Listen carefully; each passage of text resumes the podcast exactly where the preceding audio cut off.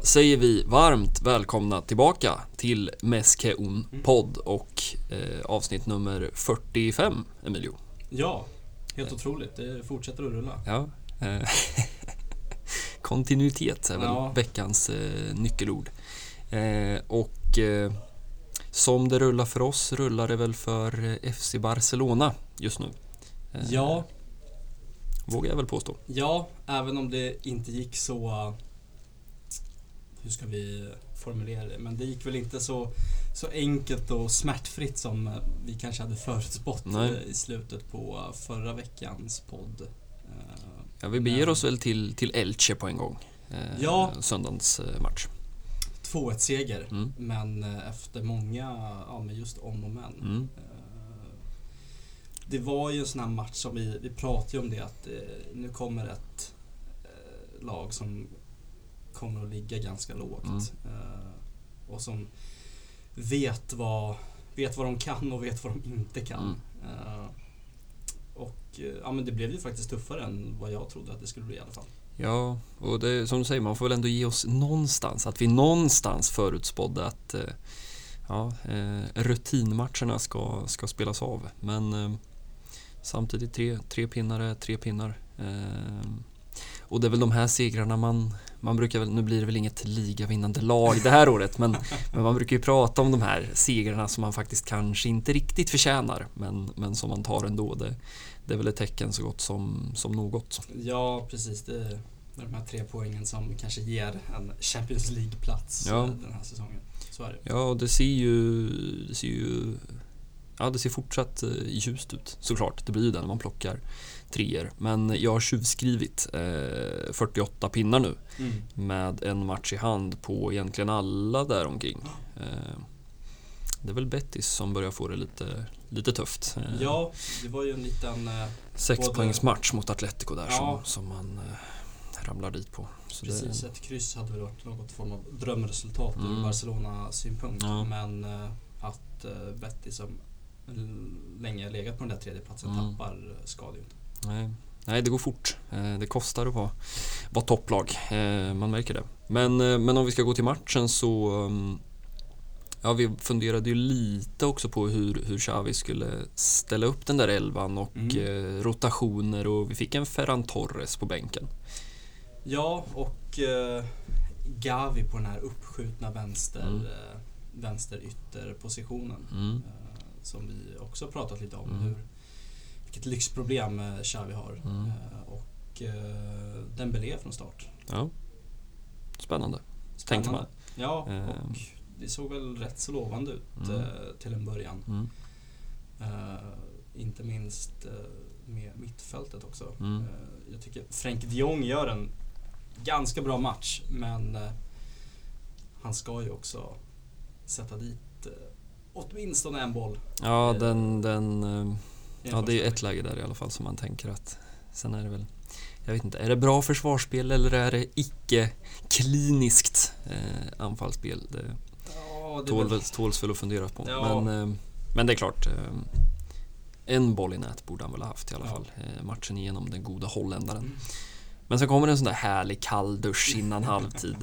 Det är väl Fidel som, som kommer Ja, upp och... Eh, konstigt mål. Det är liksom Pedri som på mitt plan på något sätt bara ska rensa bollen. Mm. Men det blir ju någon form av perfekt djupledspassning Mm. till eh, Fidel.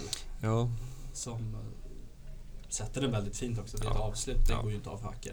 nej. ehm, sen ser man direkt, Ter Stegen får ju kritik för i princip allt han gör nu för tiden, känns det som. Ja. Eh, Men eh, jag vet inte om man kan, eh, man kan väl inte lasta honom för det målet. Eh, Han gör ju i alla fall en riktigt, riktigt bra räddning sen i, i andra halvlek. Mm. Nu går väl händelserna lite i förväg. Men man gick ju in i halvtid med känslan av att oj, det här blir en, det här är en veckaklocka. Mm, Någonstans. Verkligen. Smekmånaden är, är över, tänkte man kanske. Och de är ju, ja, de är ju lite bråkiga, Elche alltså. Ja, Stora, starka Lucas Boyer på topp och så, så har de Peremia som, som fladdrar omkring där i, i, i hålen som uppstår bakom gubben Busquets eh, ben. Mycket kan han, men, men täcka ytor börjar bli, eh, eller börjar, det har väl varit jobbigt en, en tid. Eh, men de är inte oävna. Elche. Framförallt inte, inte mm, på, på deras hemmaplan. Nej, så är det Och vi pratade också om det, om hur, hur ställer de upp egentligen? Mm. Eh, och det blev någon form av tvåspets. Mm. Vilket kanske man måste göra. Eh, ja, det känns Spelar man med en forward så blir väl den eh, kanske inte för isolerad. Mm. Eh, ja, de är väl väldigt rotade i sitt system så att det, de har ju men det är väl den där klassikern att man ska klara av att spela två mot tre på mitten då men, men det är klart Peremia sjönk väl lite i, i försvarsspelet och ja det funkar väl åtminstone, åtminstone i första halvlek mm. får man väl säga. Eh, och sen eh, ganska, ganska väntat byte får man väl säga. Plockar av eh, Gavi och sätter in Ferran. Och Xavi var väl ganska tydlig efteråt att det, det var inte ett prestationsbyte utan det var väl ett spelarprofilbyte. Eh, ja, så att säga. Även om Gavi gjorde ju inte sin Nej. bästa Nej, det får man säga. för säsongen. Men eh, det är klart att ändå väntat och jag gillar ändå att det sker redan i halvtid. Mm. Det är så himla vanligt att man eh, väntar de här 10-15 mm. minuterna in i andra halvlek eh, innan man gör ett byte som kanske alla står och väntar på. Ja, precis. Matchcoachen kör vi, får man väl ändå säga. Ja, nej, men ehm. det är väl någon form av pluspoäng ändå, att han mm. vågar och bara ser att det inte funkar och tar ett beslut direkt. Mm. Jag tycker man pratar ofta om det där med matchcoacherna och jag har alltid tyckt att det där är svårdefinierat. Vad är en bra matchcoach? Och, eh, Koman hade väl många brister men ibland tyckte jag ändå att han kunde lyckas. Eh, vilket väl i och för sig var kanske mycket för att han ställde ut fel startelva från början och sen gjorde ett par byten som man, som man tänkte att oj, nu, nu vänder det. Eh, men eh, Ferran kom in och eh, gjorde skillnad får man säga, både i målkolumn och i matchbild. Ja. Eh, sen kanske inte var karriärens vackraste mål, men eh, ja, han, ja, han behöver målen. Ja, ändå ett härligt liksom eh, boxmål. Mm. Eh, som den nian som man också kan vara, mm. även om han mycket har utgått från vänster så här mm. långt.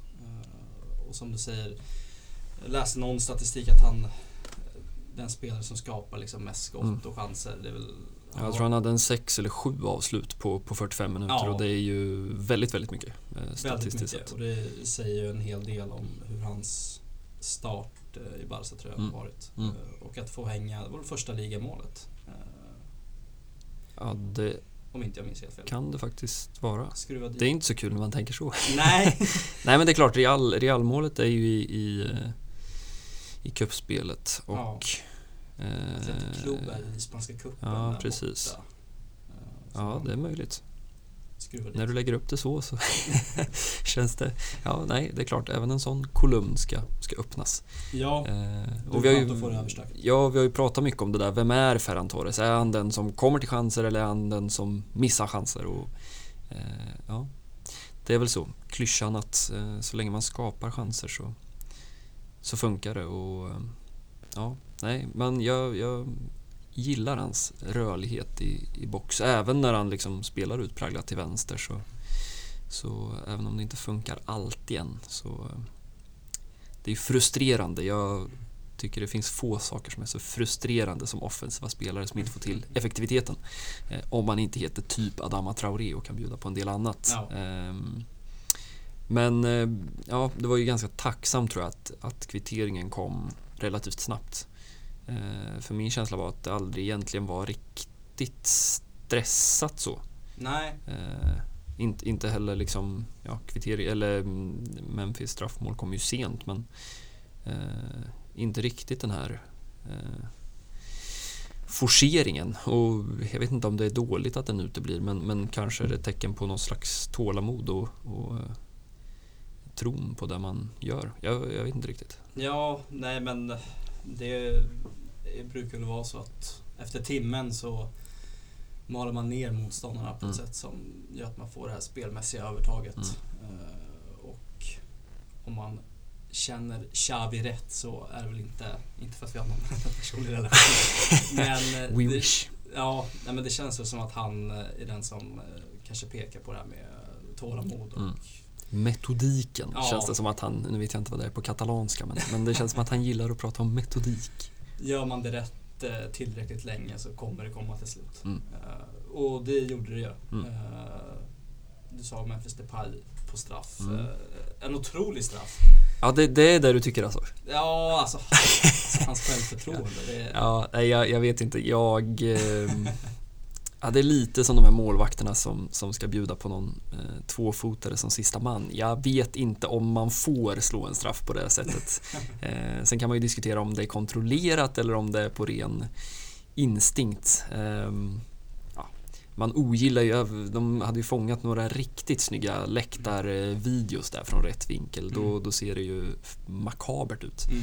Men eh, ja, eh, man vet ju också att eh, jag tänker eh, direkt på Kepa Arrizabalagas eh, rymdraket som han sköt iväg senast. Det, det, är ju inte många millimeters eh, träff på, på foten från Nej. att den, att den sticker. Men eh, Felmarginalen är inte stor. nej, men frågar du Memphis Depay så, så tror jag han var ganska nöjd eh, efteråt. Ja. eh, Och det är ju en bra straffskytt. Eh, Ja. Det, det får man ändå säga rent statistiskt. Jag såg att den enda straffen han har missat i, i Barca är ju i princip den som kostade Ronald Koeman jobbet. Eh, Borta mot Rayo. ja, så jag vet inte vad man ska dra för slutsatser av den saken. Nu är de ju goda vänner sedan tiden i holländska landslaget misstänker jag. Men eh, ja, nej, han, eh, han gjorde mål. Vi kan väl, Ja, vi kan väl enas i det. och en till inhoppare om vi ska gnugga Mm. matchcoachen Xavi. Mm. Så känns det ju skönt nu när han är frisk att få in en forward som lika gärna kan starta en match. Eh, Och skönt för Memphis också. Ska, Ja. Det är ju liksom andra matchen i följd när han kommer in och, och, och gör skillnad. Ja. Och, eh, Och han fortsätter väl vara säsongens bästa målskytt. ja, jag vet inte om han gick upp på tvåsiffrigt nu. Ja. Eh, och det är ju, hur man än vrider och vänder på det, imponerande. Mm. Eh, med tanke på hur mycket han faktiskt har missat också nu. Eh, men det har vi också pratat om tidigare med just det här med alternativen att ja, man kan välja att starta med en, med en Gavi och så kan man vrida på en matchbild och slänga in en Ferran. Och, Mm.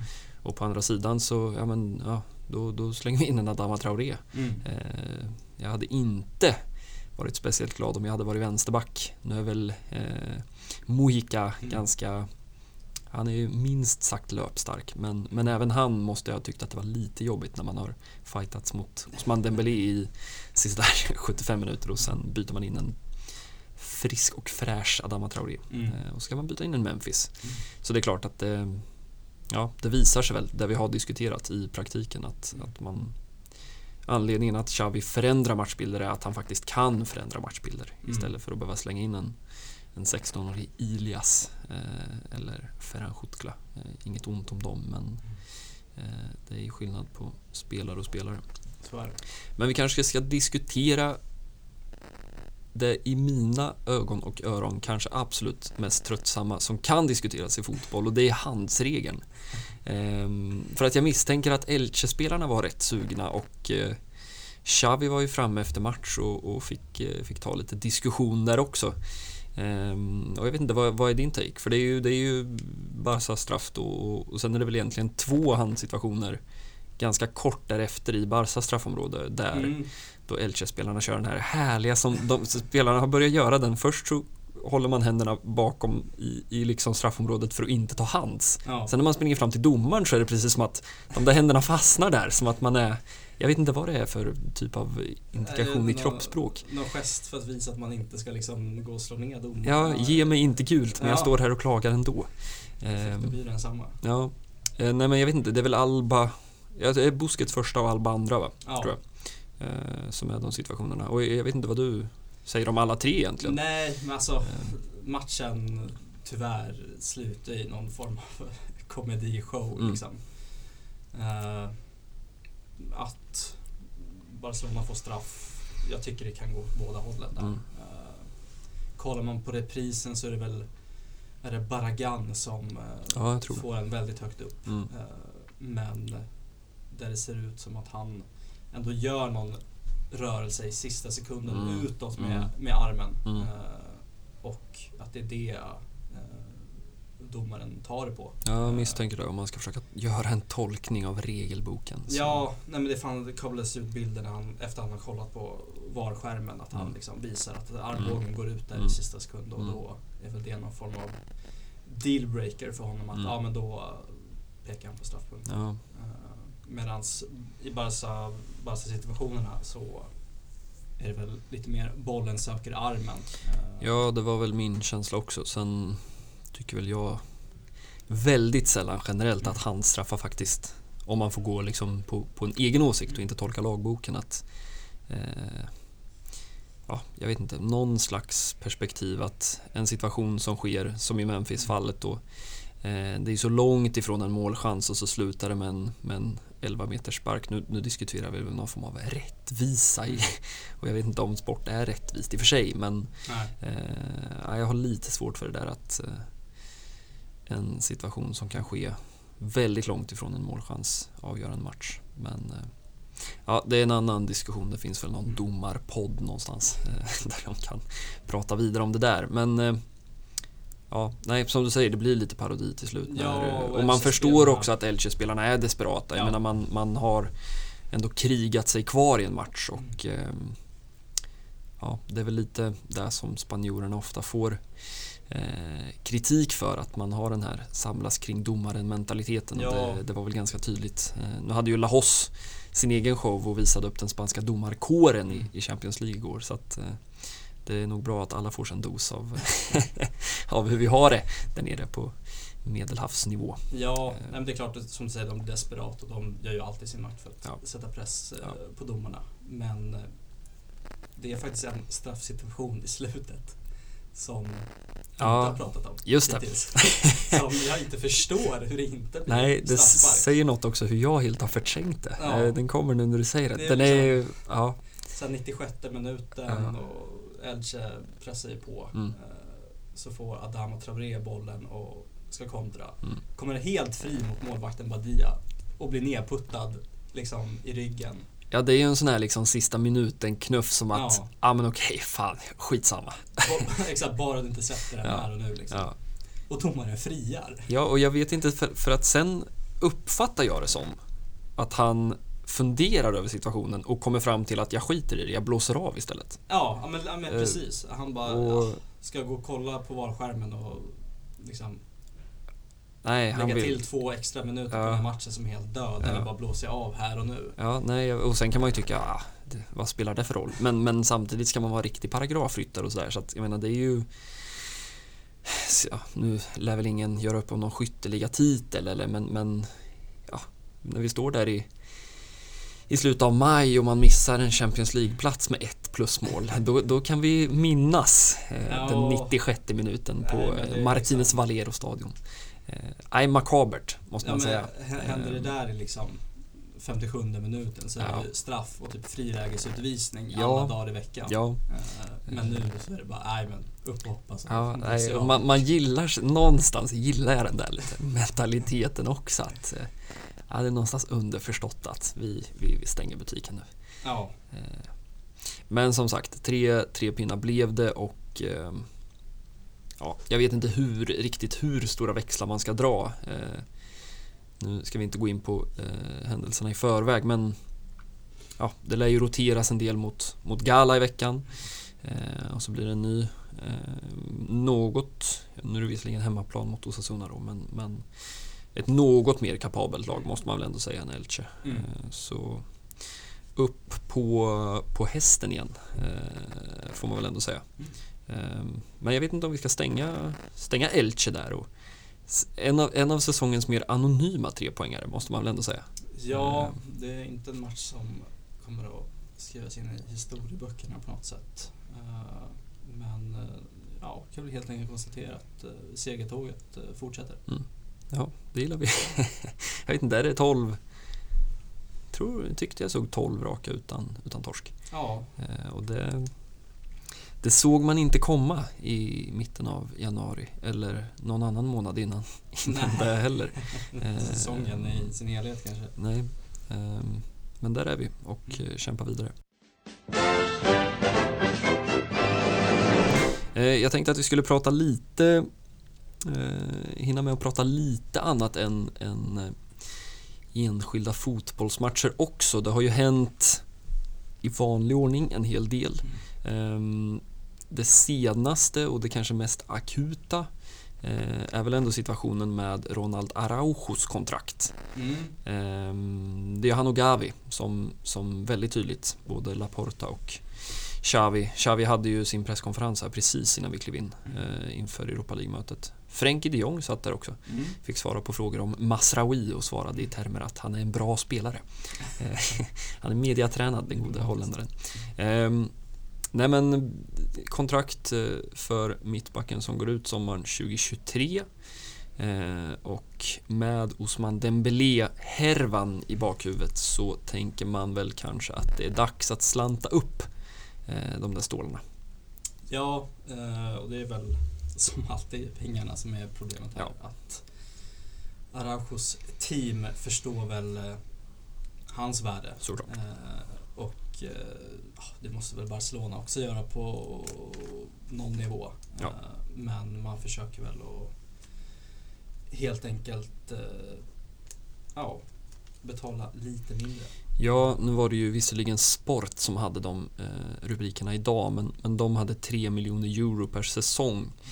Eh, vilket ju är bland de lägre i, mm. i, i, truppen. Och enligt dem så, så ska ju Araujo då eh, vilja upp på, på nivå med, med Ansu Fati, med, med Pedri som har skrivit nya avtal. Och mm. eh, ja, nu ska vi inte jämföra individ mellan individ, men, men eh, ja, han har ju inte fel i, i sina sina önskemål. Eh, det kan man väl ändå inte säga. Nej, alltså kollar man truppmässigt så, så är han ju liksom en topp försvarare. Mm. Mm. Eh, något annat kan man inte säga. Nej. Eh. Och samtidigt så, så verkar ju Kristensen vara i princip klar nu. Har varit i Barcelona och det snackas om ett treårsavtal nu. Samtidigt så tänker jag att man, precis som vi har pratat om tidigare, både Langley, Umtiti och Mingueza lär lämna i sommar. Så jag får inte riktigt ihop ekvationen. Det känns inte omöjligt för Barca att erbjuda en del ytterligare pengar. Eh, Nej, och allt det här sker ju samtidigt som det är massa ekonomiska avtal mm. som håller på att liksom färdigställas. Mm. Det är väl det här, eh, jag vet inte fan vad det är, men det är väl någon lånedeal med CVC som ja. ligan har liksom skrivit under på förutom Barcelona, Real Madrid och kan det vara Atletic Club? Ja, jag tror att det är Atletic Club och man förstår inte riktigt vad de gör där. Nej, det... Men de har ju en konservatism generellt och jag misstänker att det finns något i det här också. För, ja. för Barca och Reals del har det handlat om att man vill inte skriva under det här för att det innebär att man binder sig på ett sätt som inte gör den här Super League massakern möjlig. Ja, precis. Ehm. Det är väl någon så här, man binder väl upp sig på typ 50 mm. år. Och på en, på en räntenivå som, som man väl inte tycker är eh, ekonomiskt gynnbar. Eh, och det är klart, man, även för oss som inte är några ekonomiska experter så förstår man ju att, att skriva ett avtal på 50 år med dagens ekonomiska nivåer, det hinner ju hända en del i, i ekonomi på, på 50 år. Så man har väl en viss förståelse för det där också. Men nu verkar det väl som att det senaste är att man försöker sluta ett avtal med CVC och samtidigt då försöka hålla öppet för eh, superligan då. Mm. Eh, och Eh, ja, vi ska väl inte prata jättemycket mer om det. Men, men som du säger, det är ju Ja, jag kan tänka mig att Laporta har en del på sitt bord. Eh, ja. Sen är det Spotify samtidigt som, som också ska, ska signas och, och sen har man lönetaken då eh, på det som, som ska förmodligen sättas nya nu då till, till sommaren. Ja, nej, men det är väl lite eh. det som är kontentan av det hela. Jag läste också, tror också var på Sport som rapporterar om att lönetaket kommer att höjas med mm.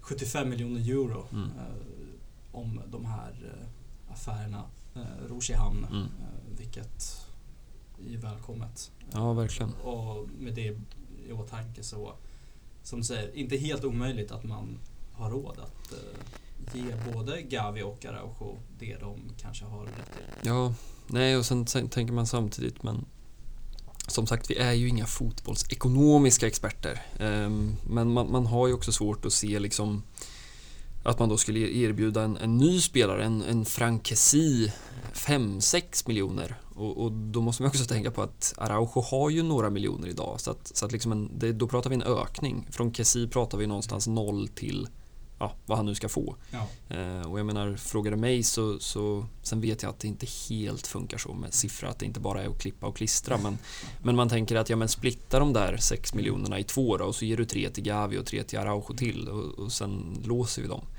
Eh, men det lär ju klarna, eh, eller jag hoppas att det klarnar för att ja. Eh, ja, som sagt, man har ju inte jättehärliga erfarenheter av, av eh, Dembélé-fallet, även om det väl är ja, vi ska inte jämföra Araujo och Dembélé på något sätt eh, i, i, karaktär och i omgivning. Men, eh, Nej, eh, Araujos team och han själv har väl också varit tydliga med att det är Barcelona mm. de vill vara. Mm. Eh, men de vill få bra betalt. Också, ja, eh, och jag, det är väl ingen ingen liksom hemlighet att det finns engelska klubbar som, som knackar på och kan erbjuda både kanske det ja, om man pratar 3 miljoner euro så, så, är det väl både det dubbla och det trippla kanske. Mm. Ehm, men jag höjer en liten varningsflagg där i alla fall. Mm. Ehm, och vi har väl också pratat om det tidigare att fler och fler går som bossman. Ehm, och det är väl bara att titta på det Barca håller på med nu och höll på med förra sommaren. Så, så, ja, jag vet inte om det är någon slags, jag vet inte om man kan kalla det ett mönster på marknaden. Men Nej, det... Det, det... känns som att det blir mer och mer. Mm. Men om vi bara ska hålla kvar ett litet tag till vid liksom transfersituationen så, så är det ju fortfarande mycket Håland. Eh, och Xavi fick ju frågan på presskonferensen idag igen och gav ett i mina öron ganska spännande svar eh, på frågan eh, hur och om han har pratat med Håland och eh, ja, han svarar ju såklart inte ja eller nej, men, men han pratade i termer om att när man får chansen att, att prata med en spelare så, så berättar man hur Barcelona är och vilken stad det är och hur fantastiskt det är att spela där. Och eh, ja, jag vet inte, man, det, det, är ju en diskussion i hur man, hur man pratar om spelare som är under kontrakt med andra klubbar. Eh, och sen vet jag att det finns, jag menar det är ju ingen hemlighet att alla europeiska storklubbar har varit i kontakt med Håland. Eh, det förstår ju vem som helst. Men ja, jag vet inte, det är en sak vad man kommunicerar utåt, tänker jag. Mm. Och eh, Ja, nej jag vet inte om man hade uppskattat om, om någon eh, pratade på det sättet om, om en Pedri eller Gavi. Nu, nu är ju inte vi i samma sits. Jag menar det är klart Barca står över Dortmund. Det är inte så många som står över Barca fortfarande, nej. måste man ju ändå säga. Ehm, men ja, jag noterar ändå att eh, Xavi tog sig den eh, friheten får man väl ändå kalla det. Mm, kanske lägga lite extra press på eh, alla parter där mm. i, i de förhandlingarna. Men eh, ja, det ryktas ju vara en, alltså den stora mm. liksom, galaktikovärvningen mm. om man får säga det så. Mm. Uh, och det pratas väl om en affär som ska gå på runt 250 miljoner mm. euro. Mm. Vilket låter helt galet. Ja, och man, på tal om det här med liksom CVC och lönetak och sådär så, så blir det ju någonstans att vi står här och pratar om att ja, men kanon, då, då, de höjer lönetaken ungefär. Då kan vi ju spendera ännu mer. Men, men det finns ju också en ekonomisk verklighet i det att man har inkomster och utgifter. Mm. Eh, så, så, ett lönetak innebär ju liksom inte nödvändigtvis att man ska upp och toucha på det där taket.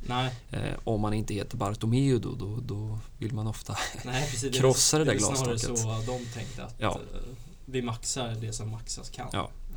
Eh, så de där 250 miljoner eurosarna eh, Ja, jag vet inte riktigt vart de ska komma ifrån men jag tror ju att Laporta gärna står med Håland i sommar. Vi har pratat om det förr också men politikern Laporta tror jag vill ha sin, sin stora värvning. Ja, det är liksom tänker vi fram och drömmer oss till sommaren så kan det mycket väl sluta med att Florentino Perez står och skakar hand med Kylian Mbappé mm. och då vill väl Laporta ja. ha sin gubbe och stoltsera med. Det är ju känslan. Eh, och jag tror man kan lite ändå räkna bort Real Madrid den här sommaren. Jag har svårt att se att man, man plockar Håland också. Eh, för att det säger ju sig självt att, att Haaland, Mbappé och Karim Benzema jag tror inte att det är en trio som, som funkar på pappret. Eh, och jag tror att Real gärna skulle vänta till nästa sommar. För nästa sommar Eh, då lär ju Benzema ersättas. Ja. Eh, jag vet inte om han är redo att kliva av än. Eh, och då är frågan, vill Haaland vänta ett år till i Dortmund? Eh, och så har man en Manchester City. Eh, där Pep Guardiola har sagt att de kommer gå för en anfallare i sommar. Ja, de är väl på jakt efter den där nummer nio-rollen Ja. igen för Ja. eh, den femte sommaren i rad. Ja, lite så är ju, är ju känslan. Eh, och 75 miljoner euro i övergångssumma för City, 250 miljoner i ett paket. Det, det, det kniper de nog fram eh, nerifrån Förenade Arabemiraten om Ja. det så krävs. Mm. Eh, sen har det varit lite Bayern München och kan tänka mig att eh, det finns ett Chelsea som i och för sig, på tal om ekonomi, är en extrem osäkerhet nu då. Men eh, ja, vi får, eh, vi får väl se. Men, men jag såg att Sport hade en, en det är mycket sport den här veckan, eh, men de, de kämpar på med sina härliga framsidor.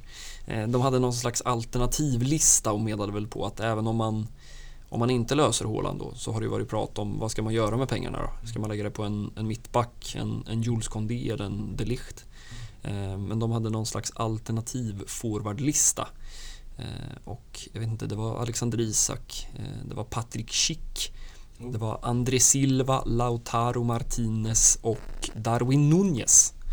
Eh, Det är högt och lågt, eh, Ja. får man säga. Lautaro Martinez som har, har ryktats i eh, två, tre säsonger. Mm. Eh, Jag tror att hade Bartomeu varit kvar så, så hade man ju sprängt eh, 120 miljoner euro på honom. Ja, Eh, Utan tvekan.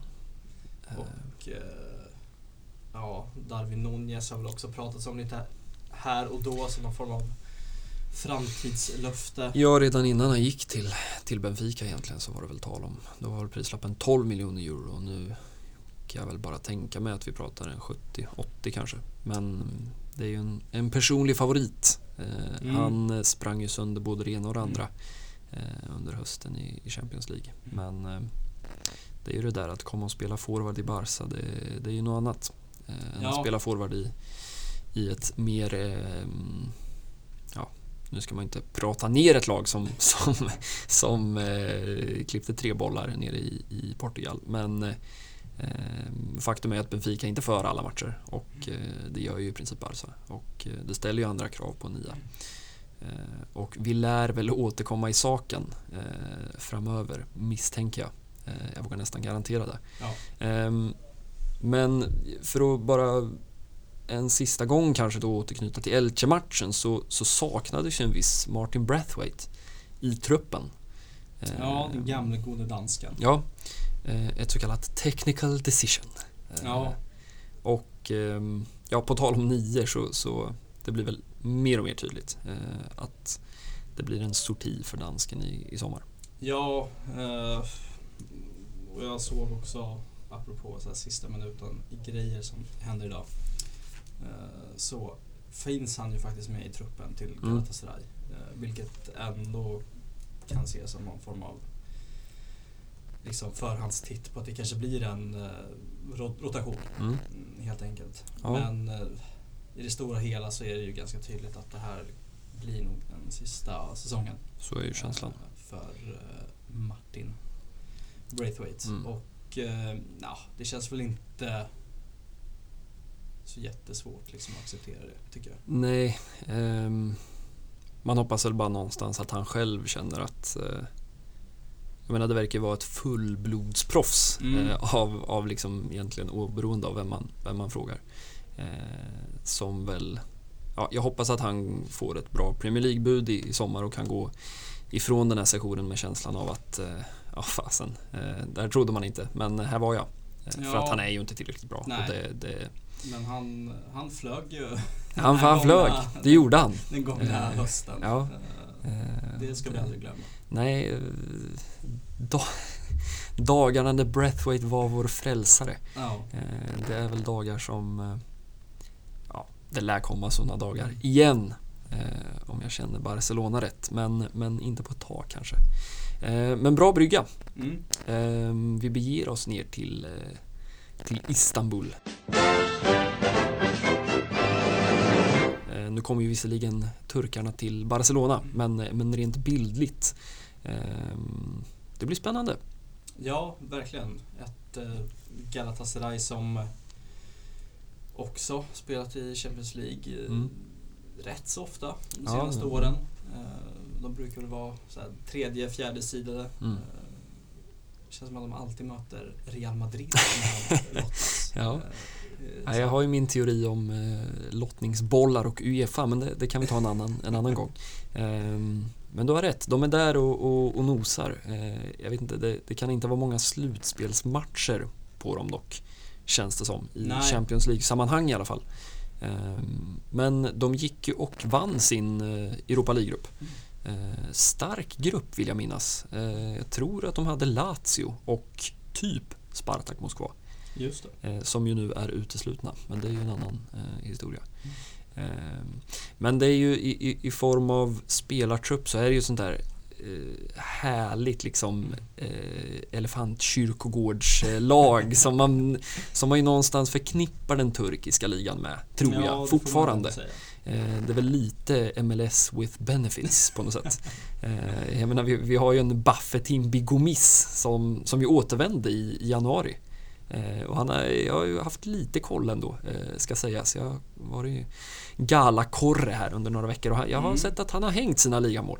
Ja, han har väl blivit till åren. Men det blir något att bita i för jag misstänker kanske att Erik Garcia får starta och nu har väl han kanske i och för sig haft mer problem med fart eh, än fysik, även om han har en del problem med båda delar. Eh, flankeras av Ryan Babel, ja. eh, och Fegoli och Van Anholt. Och, ja, det finns några sköna lirare. ja. Vi Eh. Arda Toran där kanske strax? Ja, men, men jag läste att eh, det kanske inte blir någon mer spel Nej. i Galatröjan eh, för den gode turken. Eh, som, ja, jag vet inte. Jag tänker mest på den där skon som man kastar på någon assisterande domare. Men man glömmer fort. Men det var ju Mm. liksom Bartomeus eh, egentligen, mycket har han gjort men det där är- tycker det faller lite i glömska. Han, mitt under liksom, han annonserar liksom omval. Eh, och så går Barca och vinner Champions League. Eh, man vinner ligan, man vinner kuppen. Ja, då har han en trippel i ryggen. Och mitt under valperioden, ja då står han där med Arda Turan som han har värvat in. Ehm, eh, makabert. Det gick ju inte så bra för varken honom eller Aleix Vidal som man ju plockade Nej. samma sommar där. Ehm, men han var ju, ja, han var ruggig när han var som bäst i, i Atletico. Ja. Eh, det måste man ge honom. Men jag, som jag förstod det så, så verkar broarna typ vara ganska brända eh, för honom i, Ja. i Gala också. Har inte, haft, har han haft ganska stökig tid i Turkiet? Jo, Eh, och det var, han var ju länge kontrakterad av Barca Mm. eh, utan att man liksom egentligen förstod det själv utan det var man knappt, det liksom kommunicerades knappt på hemsidan och det var något tal om något lån och sådär och sen Ja. insåg man att fan, hans kontrakt den 2015, han skrev väl fem år kan jag Ja. tänka mig, eller fyra möjligtvis. Ehm, men ja, Kollade då, lönelistorna så stod Arda Toran med fortfarande.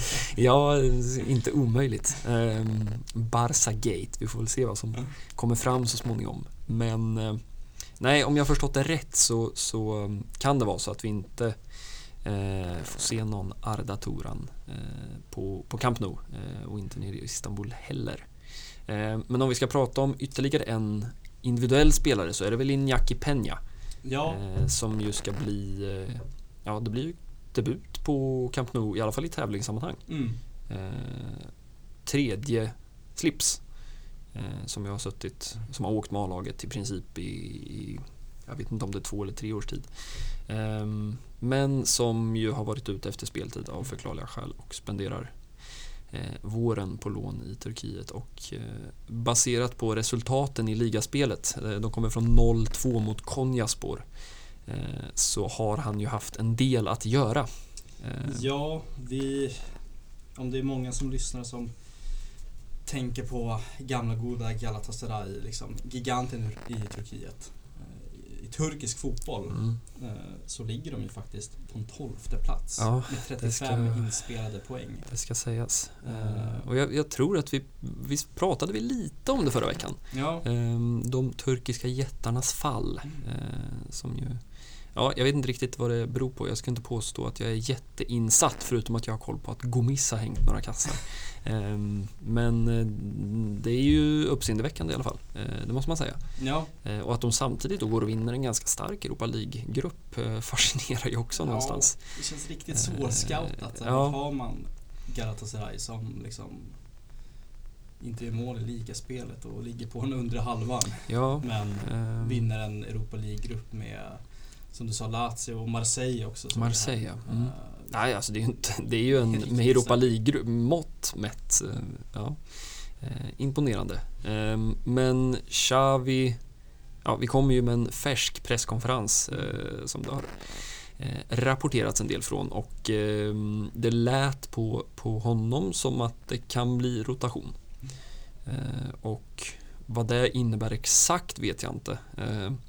Men han, han pratade ju återigen om, han, han nämnde väl till och med ett antal spelare. Jag tror det var Ricky Push, Erik Garcia, Mingueza. Eh, Jag tror att han nämnde Brathwaite också vid namn. Och att han, han ehm, känner lite skuld för att han inte kan ge dem den speltid som de förtjänar eftersom de eh, tränar så bra, tydligen. Mm. Eh, och det är väl eh, antingen något man säger eller ett, ett tryggt besked. Eh, jag vet inte riktigt vilket.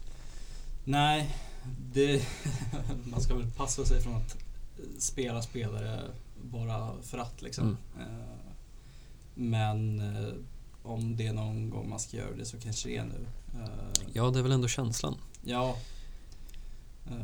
man, skulle det inte gå vägen så har man ju en match att Mm. rädda det på så att Mm. säga. Vilket blir fascinerande. Jag, nu vet jag inte exakt hur de turkiska restriktionerna ser ut. Men jag tänker mig Mm. ett eh, fullsatt eh, läktarhav nere i Istanbul eh, Ja. nästa torsdag. Eh, det brukar ju bli en upplevelse på, på många sätt. Mm. Eh, De har väl någon slags decibelrekord där nere tror jag. I. Oklart hur man har eh, gått tillväga men bra tryck brukar det vara. Mm. Ehm, Men det känns svårt att förutspå en, en 11. Eh, Jag vet inte riktigt vad man, vad man ska, ska tänka och tro. Nej, alltså... En sån som Nico som ju är avstängd mot Osasuna på, Mm. på söndag känns som en ganska given startspelare. Ja, om man då roterar. Och sen vet jag inte framåt. Eh, en Memphis Depay känns inte omöjlig. nej precis. Ja, men som du Eh. säger, Memphis Depay, eh, Breathwaite startar han inte så lär han väl få Mm. åtminstone kanske 25 minuter. Ja, och vi har en Luc de Jong där också. Vi har Luke de Jong som vet hur man gör mål. Ja. Eh, Serginho Dest lär ju starta till höger eftersom Dani Alves inte får. så är det. Om han inte startar till vänster och man väljer att spela typ Mingesa. Så kan det också ehm, bli. För att vila Alba. Ehm, Ferran Torres kan nog få starta efter Känns så. 45 mot Elche. Mm. Sen är frågan om man väljer Dembélé eller Adama. Mm. Eh, känns hugget som stucket. Ja, verkligen. Och, eh, ja, om Nico ska in på ett mittfält, eh, jag har svårt att se att Ricky Push får starta. Jag kan tänka mig att han får några minuter. Mm. Men ja, möjligtvis att man vilar Busquets då kanske. Ja, eh, flyttar ner Frenkie de Jong. Och, Precis, eh, möjligtvis att man spelar då eh, Gavi istället för Pedri. mm. Eh, kan jag tänka mig. Det, det, är, det är någonting att man kan stå och, och byta lite fram och tillbaka med faktiskt eh, spelare som alla känns som att de hör hemma i en, i en Barcelona-trupp. Verkligen. Eh, han, ja, vi har sagt det förr, han har att välja på, Mm. Xavi. Eh, sen är ju frågan hur länge man eh, blir kvar. Han, han fick ju frågan huruvida Barca var favoriter. Eh, och eh, ja, jag vet inte om han är han, han är ju lite spännande på presskonferenserna för att här ville han ju inte få någon stämpel som favoriter utan sa istället att det är Sevilla som är favoriter. Ja, för att de kan den här turneringen. Vi kan inte den här turneringen. nej. Och han har ju inte fel i sak men, nej. men ja, jag vet inte om de där nere i, i södra Spanien tar på sig det där favoritskapet med, med glädje eller inte men eh, ja, riktigt så funkar det ju inte. Nej, det får man väl ändå vara tydlig med. Ja. Eh, men, men eh, ja, nej, han... eh, Jag vet inte, jag får lite Pep Guardiola-vibbar ibland över Xavis presskonferenser. Att Mm. han... eh, ja, han är inte en man som svarar på en fråga utan en baktanke. Nej, Eh, det, det är ändå känns känslan. Men eh, som sagt, eh, 21.00 tack och lov. Inga, inga rysstider. Eh, Nej. Även om det inte blir så mycket rysstider framöver kanske. eh, Eftersom Spartak Moskva då är uteslutna. Mm. Eh, Men 21.00 imorgon kväll, torsdag. Det är den nya, nya verkligheten någonstans. Men jag vet inte, vad, hur, så här, eh, två slutspelsmatcher in, hur, hur förhåller du dig till Europa League-verkligheten? Men jag, jag gillar liksom den här lilla hymnen har fastnat och spelas innan, innan sändningarna och liksom att eh, också det är liksom inramat med studier från eh, ja, via Play. Ja, nej, men det ska ju sägas alltså. Det gör ju någonting. Ja, Eh, Det får ju det att kännas lite större, lite ädlare än Mm. vad det kanske är. Mm. Med liksom deras historik av Champions League. Mm. Eh, Så nej men jag, jag börjar gilla det skarpt alltså. Ja. Även om jag inte vill eh, bli kvar. bli kvar där längre än nödvändigt. Nej, men jag tänkte, det är också något med det där gruppspelet som, som avskräcker nu. Eh, jag menar, det, det är ju ändå europeiska storklubbar i någon mån, eh, även om det inte är europeiska giganter, om man får kalla det nästa klivet för giganter. Då. Eh, men, men att åka till Sturm Graz i, i oktober för att spela gruppspel, med all respekt, Mm. eh, så är ju det ytterligare ett steg. Eh, som man ju var rädd för skulle bli en verklighet eh, i höstas. Eh, och som fortfarande är en risk, ska Ja. vi väl säga. Men ja, nej, det är något med, jag tycker det är nästan det värsta är att se de här eh, liksom reklamskyltarna vid sidan av planen. När man, när man liksom ser den där Europa League-loggan. Eh, man är så van och, och inte få höra liksom Champions League-hymnen bli fullständigt utvisslad. Eh, den klarar sig ganska bra, Europa League. Jag vet Ja. inte om de inte liksom känner igen den, katalanerna där nere. Nej. Ehm, Eller om man har just ett specifikt, eh, det känns som att visslingarna är ju riktade mot Uefa som institution och Mm. eh, ja, mycket är de men de är ju ta mig fasen värdar för Europa League också hur Ja man precis, vrider de och vänder på det. Ehm, Men eh, ja, jag vet inte, jag låter det vara osagt. Vi får väl se om de har fattat vinkeln nu till, till torsdag. Mm. Ehm, Men hymn lär vi få. Ehm, Men det ska spelas mer fotboll. Ehm, Tack och lov tänkte jag säga, innan vi är tillbaka nästa gång. Det ska spelas La Liga-fotboll också. Stämmer. Eh, 21.00 imorgon, även 21.00 på söndag. Mm. eh, Hemma mot eh, Osasuna. Mm. Och eh, som du var inne på innan så ett lag som har lite mer spets än ett lag som Elche. Eh, Ja, Där tänker jag mest på Chivi Avila. ja ehm, man lär eh, drömma en och annan mardröm om honom eh, Ja. lördag natt. Eh, stänkte dit en, en, eh, ett riktigt striker-mål i, i senaste mötet. Mm. De har ju en, jag tror att vi pratade om det redan då, att det är ju en otrolig anfallsuppsättning de har för att Ja. vara det där mittenlaget med, Verkligen. med Kimi och Kiki Garcia och ehm, nu tappar jag namnet på eh, den sista, han heter ju Budimir Just det. eh, som de väl plockade in för en sån där 8 miljoner euro i somras. Eh, Från Mallorca. Ja. Eh, Och Moncayola och David Garcia i mittbacken som många väl, eller många ska jag inte säga, men vissa till och med lyft upp som en landslagskandidat, i alla fall i höstas. Mm.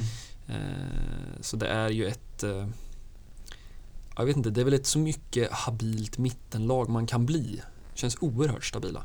Ja, det är väl lite oroväckande att de hemmaslog Villarreal av alla lag Mm. eh, nu senast. Eh, och, jag ska återigen säga att jag har så mycket högre förväntningar på Villarreal. Eh, Jag vet inte, det har blivit någon slags anti-Unai Emery-segment det här som återkommer varje vecka. Men jag tycker att de kommer undan för lätt.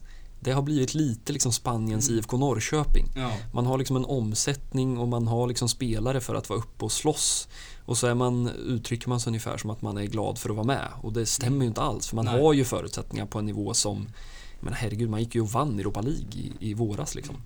Eh, och man har en spelartrupp, jag vågar ju påstå att man har två startelver som skulle kunna komma topp 8 i La Liga. Eh, men det är väl någonting som inte riktigt stämmer. Nej, Ehm. det, är, det är väl kontinuiteten. Förmodligen. Det vet väl vi om något. Ja, Eh, nej men som du säger, Osasuna de kommer väl med eh, ja, någon typ av självförtroende i alla fall. ja Eh, även om vi ska säga att det är ett lag som blandar och ger. mm, Eh, hemmastarka men ett annat lag på bortaplan. mm. Eh, vilket ju är tacksamt eh, för Ja. att matchen spelas på Camp Nou. Mm. Eh, Och eh, som vi sa, ja vad blev det? 2-2 innan i höstens möte. Eh, sen Mm. kvittering. Eh, kom ihåg, det var ju en av de här matcherna där Barcelona hade ledningen Mm. två gånger Mm. men eh, lyckas liksom sjabbla bort det. Ja. Ehm, och det lär väl bli, nu gå- går vi ju lite, kanske för mycket då på, på eh, finurliga Xavis presskonferens här men, men eh, jag tolkar det i alla fall som att det blir rotation på, på torsdag mot Mm. Gala och att eh, det är söndagens match som, som ligger i fokus. För att Mm. sen har man ju Gala igen men inte förrän på torsdagen därefter så då har man ju egentligen då fyra hela dagar kan man säga eh, på sig även om Mm. man ska ta sig ner till Istanbul också. Eh, Så det lär väl bli full fräs misstänker jag.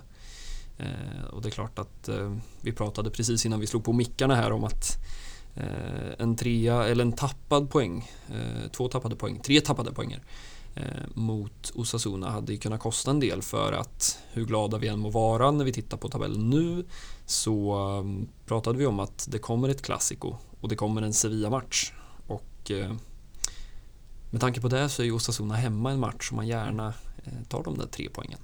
Ja, för även om det ser bra ut eh, tabellmässigt så är det ju inte mer än eh, två poäng ner till Betis. Mm. Eh, och Atletico Madrid sitter ju också på 48 även om Mm. Barca har en match eh, mindre spelad. Mm. Eh, men så har är man ett, ett, ett Larial där bakom som väl inte heller är allt för långt eh, därifrån. Nej, Ehm, och med tanke på vad de, jag menar, det är ju också ett lag som, som kan ta en sån här 8, 7-8 segrar på 10 matcher en vår. Och Mm. eh, ja, nej, man ska nog eh, inte slappna av för mycket. Eh, för då blir det en första halvlek mot Elche, Mm. tänkte jag säga. Ehm, men eh, ja, det blir spännande, för det är lite samma låda, eh, tycker jag, som, som, som Elche-matchen. mm. Ehm, Även om då som sagt Osasuna är väl något tuffare motståndare men sen har man hemmaplansfördel så det, det, det kanske är någon slags liknande utmaning Mm. i, i nivå. Mm. Ehm, Men ja, en islossning igen hade ju inte, hade inte gjort ont. Ehm, Så mycket kan man säga. Nej, verkligen. Det blir spännande nu när det ändå på förhand två rätt så bekväma hemmamatcher. Mm. Eh, Även om det är hemmamatcher som man bör och kanske lite grann måste vinna. Mm. Eh, Om man vill fortsätta på det rätta spåret. Ja, precis. Ja, vi hoppas väl på Ja, nu får man inga pinnar i Europa League visserligen men, men vi hoppas väl på, på två segrar och det är väl också de förväntningarna man kan ha eh, tills vi står här nästa, nästa gång. Ja, det är väl ändå, ändå känslan. Eh, och jag tror att det är Xavis känsla också, även om då som sagt Sevilla är Europa League-favoriter. eh, det får bli dagens, eh, dagens sanning Mm. någonstans. Jag tänkte bara bolla en sak till och eh, det var att igår så firade vi eh, femårsjubileum Mm. för La Remontada. Ja, Eh, och jag vet inte hur mycket, jag, jag vet inte om vi överhuvudtaget har pratat om det någon gång i podden. Eh, nu var vi ju tyvärr inte här eh, och poddade eh, för fem år sedan. Jag vet inte eh, om man vågar tänka sig hur det hade låtit då. Men eh, ja, bara ge mig en spontan reaktion på La Remontada så där fem år senare. oj. Nej men så här i efterhand en match som kunde ha blivit så mycket större Mm, än vad den kanske blev. mm, Så här spontant. mm. Du är i Kim Källström-hörnan alltså. Ja, Eh, För att han ville ju ha finalen Liverpool-Milan som den, den kanske största då i och med att det var en final. Och, Barca åkte väl eh, några veckor senare ner till Mm. Turin och förlorade med 3-0 om jag inte minns fel. ja. Paolo Dybala hade väl någon slags topp på sin eh, karriär, vilket är Ja. deppigt att säga Ja, fem år senare också. Eh, Men du har ju rätt i det.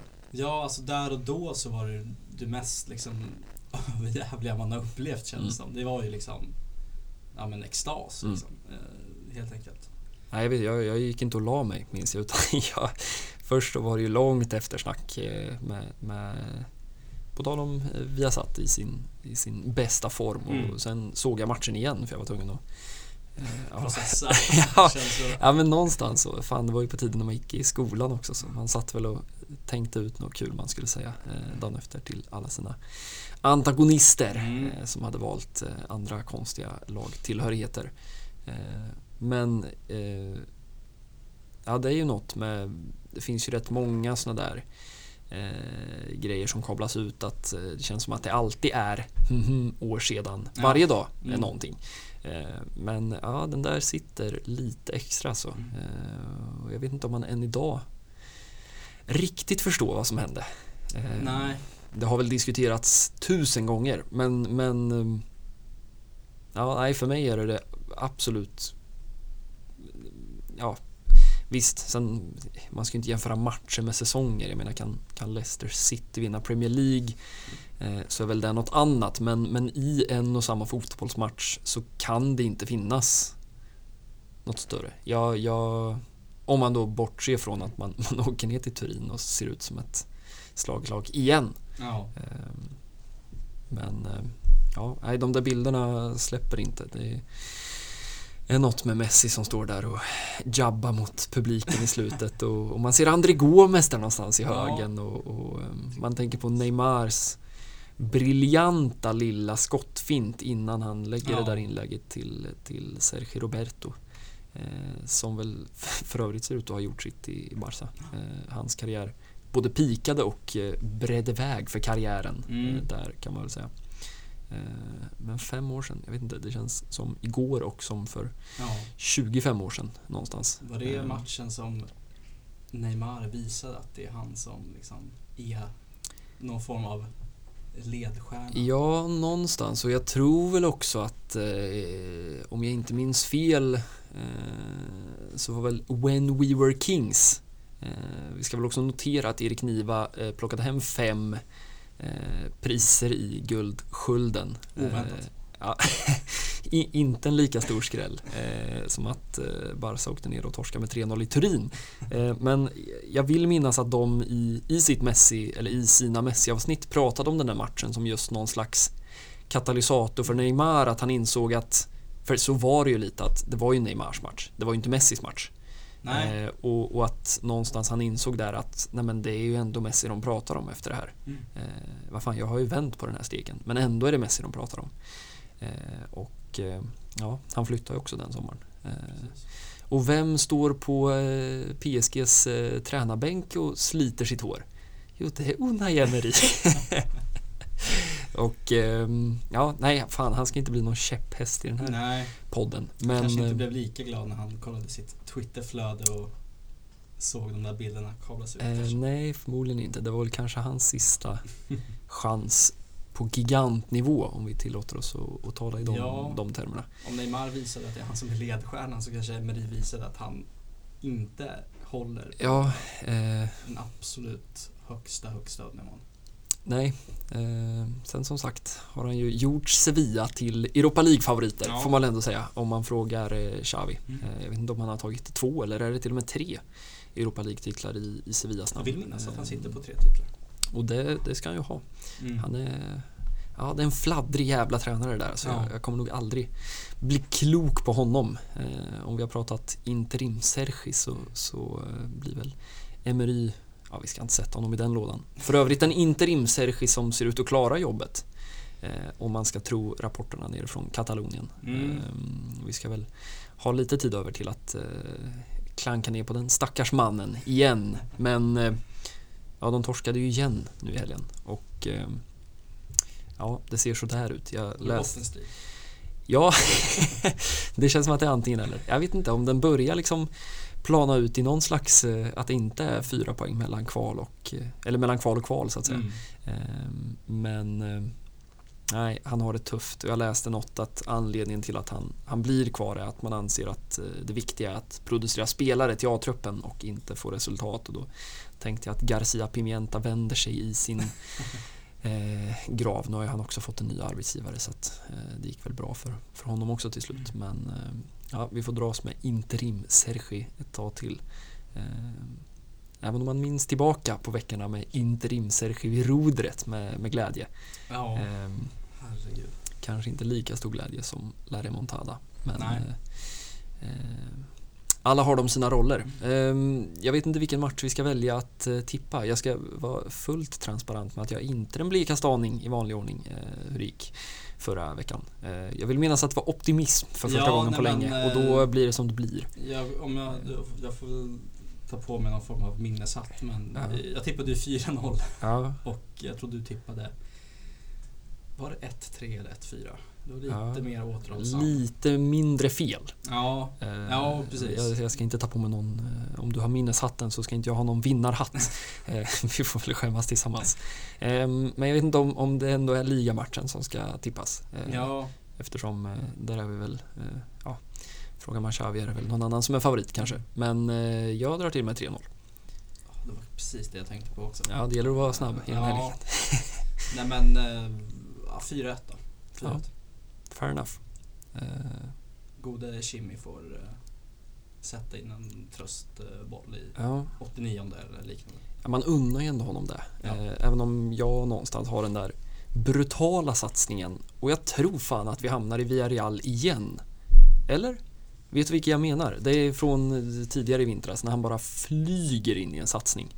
Just Eller är det, är det, är det Nico Williams Ja, kanske? är, precis. Han ger sig på lillebror Williams Ja. och sen kommer, springer Iñaki över halva plan och jagar honom och liksom påpekar att "Aj, så där gör du inte mot lillebrorsan. Nej, och eh, så gör man nog inte mot någon lillebrorsa för det var Nej, en fruktansvärd tackling.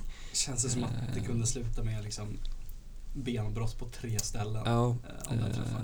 och det hade man ju inte hade man inte velat lägga på den unge Nej, eh, som väl ska eh, bli någon slags framtidsman nere i, eller uppe i, ja, beror ju på vart man befinner sig i tanken, eh, men uppe i Bilbao från Barcelona mått eh, mätt. Men eh, vi stänger väl butiken för den här veckan Mm. och eh, hoppas på åtminstone tre pinnar och vad ska vi säga, någon slags överläge inför returen Ja. i, i Istanbul nästa torsdag. ett klart överläge hade ju varit fint och kanske kunna rotera lite. Mm.